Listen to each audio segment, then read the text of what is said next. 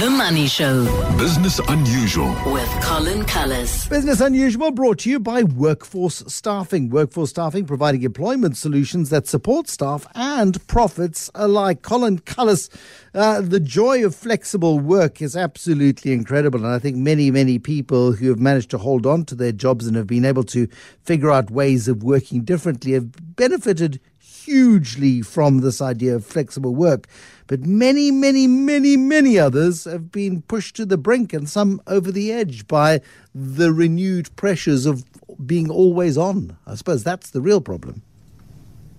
It is, Bruce, and effectively we wind up getting then three groups: the, the the people who are getting those opportunities to work more flexibly, those who are being overworked, and then, as South Africans know only too well, those who are not getting the opportunity at all and can't find you know anything. I mean, for some, just getting the chance to be able to complain about work would be a step up from what they've got. In fact, ahead of the show, I asked um, you know th- those on Twitter what what kind of toll or what kind of a, a impact is your work having on you? Your options were: is your work getting more flexible?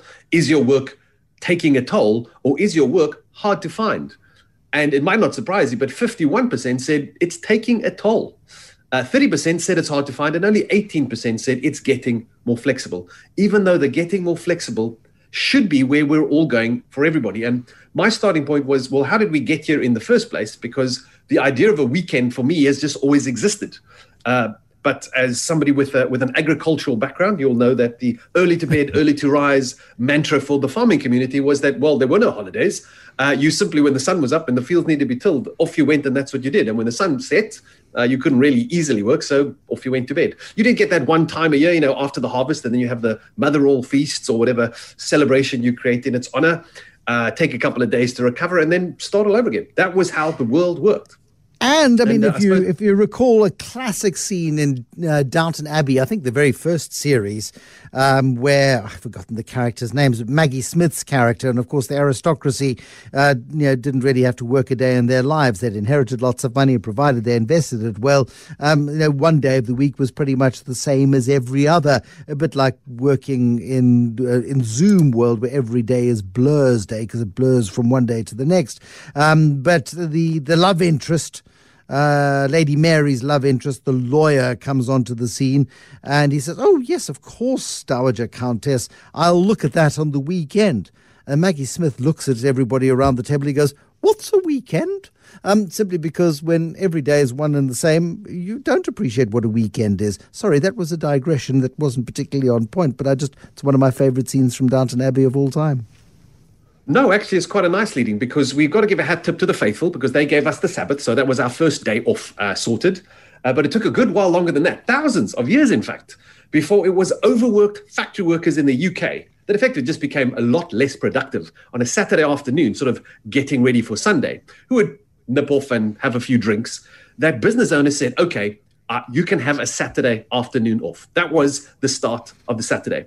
And the first time the weekend uh, as a term came to be used was only in 1879. And obviously it was spoken about before then, but the first time it appeared in print, which allows us to be able to go back and say, when did they start talking about the weekend? Well, that's when it was. And it is, in effect, then such a new thing that the French, fastidious for never wanting to use a single word out of the English language, even are willing to accept le weekend at the end of the week, even though the official term is the end of the week.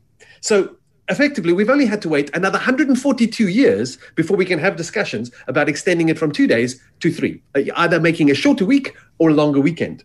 Uh, and the crowd who are proposing this four-day week, I think, are very, very clever about why they've gone about it. The one of the guys who's who's sort of one of the, the early adopters, as it were, has got a fascinating story for how he wound up explaining it to his company, which didn't obviously go down all that well.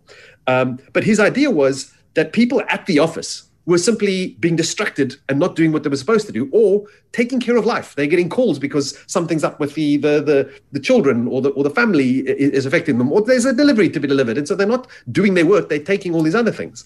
And so when he had this idea to say, I tell you what, what if I gave people four days of the week where you focused on what you're doing, and then that extra day is for you to go and sort out all that stuff that life requires. And that's pretty much what uh, he did as his trial, and he found that it actually did kind of work. And so when you look at that, that's the upside then for the workers. The upside then for businesses is that you get that productivity back. Um, and not only that, if you imagine that um, you've got somebody that's working a four day week, they might not be that fast to say which four days are you working. In which case, you can have rather than nobody in the office on a traditional Saturday and Sunday, you can simply spread people out and effectively you have people at the office all week. Uh, you can go one step further and say, well, not all of you have to come in early or at the same time. Some of you come in a little earlier and leave a little earlier. Some of you come a little later, work a little later, and you mix that up as well. And then when you take into uh, account our sort of remote working, well, you can go one step further. Uh, don't just start early and leave early. You can start at home, work then, miss the traffic, then come into work. And those that did come in and started in the morning, now with less traffic, leave early and finish your workday at home. Still doing all your hours, still doing all the work, still can have a an additional day off, and away you go. Uh, and so that's like really where I thought it gets very clever. In fact, let me give you a little take on him just describing what some of the upsides could be. What would happen to the world if we could take 20% of cars off the road? What does that mean for pollution? What does that mean for infrastructure? What does that mean for stress levels if you had more time to rest and reconnect? What does that do to anxiety and depression? Remembering, one in five of our workforce at any time have got a mental health or a stress issue. What if you could invest in yourself? That day off a week, you could spend time re educating, training. How does that equip you for dealing with the impact of things like AI? Now, change is here, it's all around.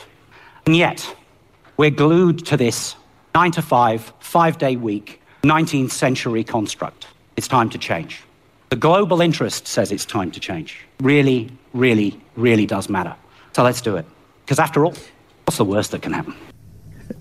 Uh, it's, kind of ironic for him, him such an interesting idea. Sorry, what the irony is?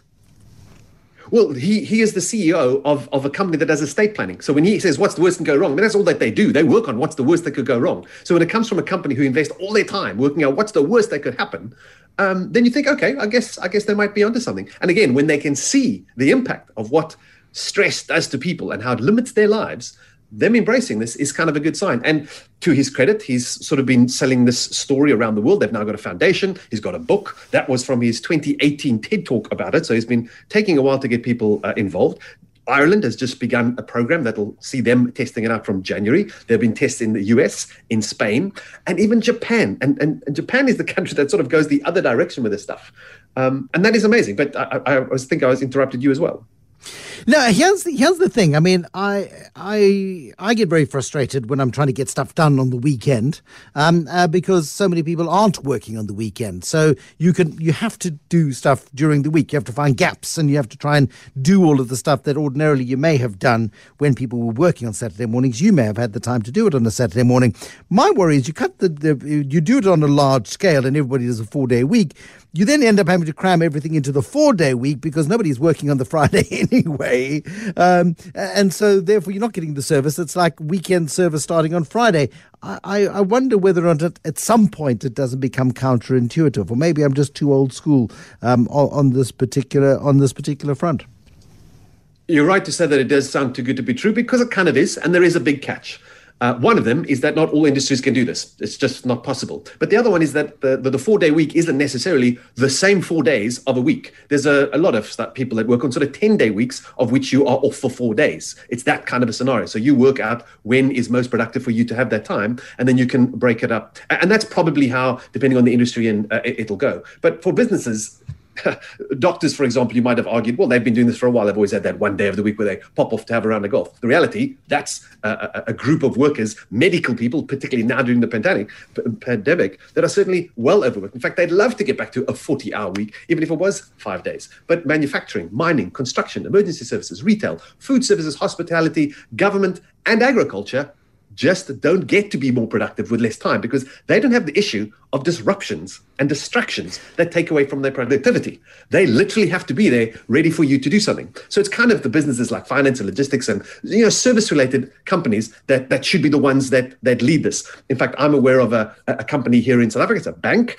uh, and they've decided to trial the notion that on a certain day of the week there will be no meetings. That's the day where you get to go and do all the work that you spent the other day sitting in meetings promising you would do. Uh, and I think that's a wonderful small step to, to move us all forward. But it's not, as you will, say, you know. Would you take a 20% pay cut though for that extra day of the week? Because now, you know, because are you going to do as much work in the four days as you were doing in five, in which case, no pay cut? Um, if the company is now going to have to hire additional people, because this is maybe a way of tackling part of our unemployment crisis, you can actually put more people in work um, because there are fewer people doing the jobs five days a week. So therefore, actually, the, the salary bill needs to be split a little further. I'm wondering if we'd be willing to take a salary cut to get more lifestyle time, um, and so to allow our employers. Uh, to be a little bit more sort of free thinking in terms of hiring new people to make up for the time we're not there. Well, that's one of the elements that potentially could provide more opportunities for people who currently can't get work. But it also brings us to this notion of tang ping or lying flat, which is currently a bit of a trend in China. Um, and, and just sticking with the terms that might be new to you, uh, the other one, and this is the Japanese again, who are so fastidiously connected with their salarymen and the long work hours that they even have a word for working yourself to death, karoshi and yeah. and then you know you've got problems when it works its way into the into the some everyday everyday language. But China's issue was that um, it has been incredibly successful at lifting millions of people out of poverty and having created the planet's largest middle class. But along with that uh, improvement, uh, living standards, etc., has come an increase in costs and the demand. As you say, we've got to keep the production up. We've got to keep the growth going, which means you've got to have people working longer and harder. In fact, the Chinese have got the 996 routine, noted for working from 9 a.m. to 9 p.m. six days of the week. And the one that was new to me, 007, which is just as deadly because it implies you work from midnight to midnight for seven days of the week, which is just crazy. Uh, but in April, uh, a young Chinese person noted that for the last two years, he hasn't been working full time. He had been working some jobs and just cutting back on his salary and his lifestyle and taking everything in. He was able to take a snooze during the middle of the day. He was able to lie flat. And a lot of Chinese workers offered the, the patriotic thing of doing this for your country, being told you can study for great careers, you can work hard and start a family now with more than one child, you can become fantastically wealthy. Seeing that all as a bit of a mirage, because a bit like the capitalist notion of, of becoming a millionaire, uh, you had to be connected to the right people and you had to be at the right place at the right time. Otherwise, all your efforts actually just wind up leading you to kind of burn out. And, and this is probably where the that 50 50 comes from. And so while there is definitely uh, some issues that relate to how hard it is um, to, to work to a four day week, the notion of us sticking to what we're doing now, while the prospects of automation and you know movements away from traditional industries that are massive employers uh, suggest that we can't just you know not business as usual please. Somebody test this out. Somebody find the weak points. Somebody find the bits that do work. And when we do let's try and apply them. Colin cullis business very unusual this evening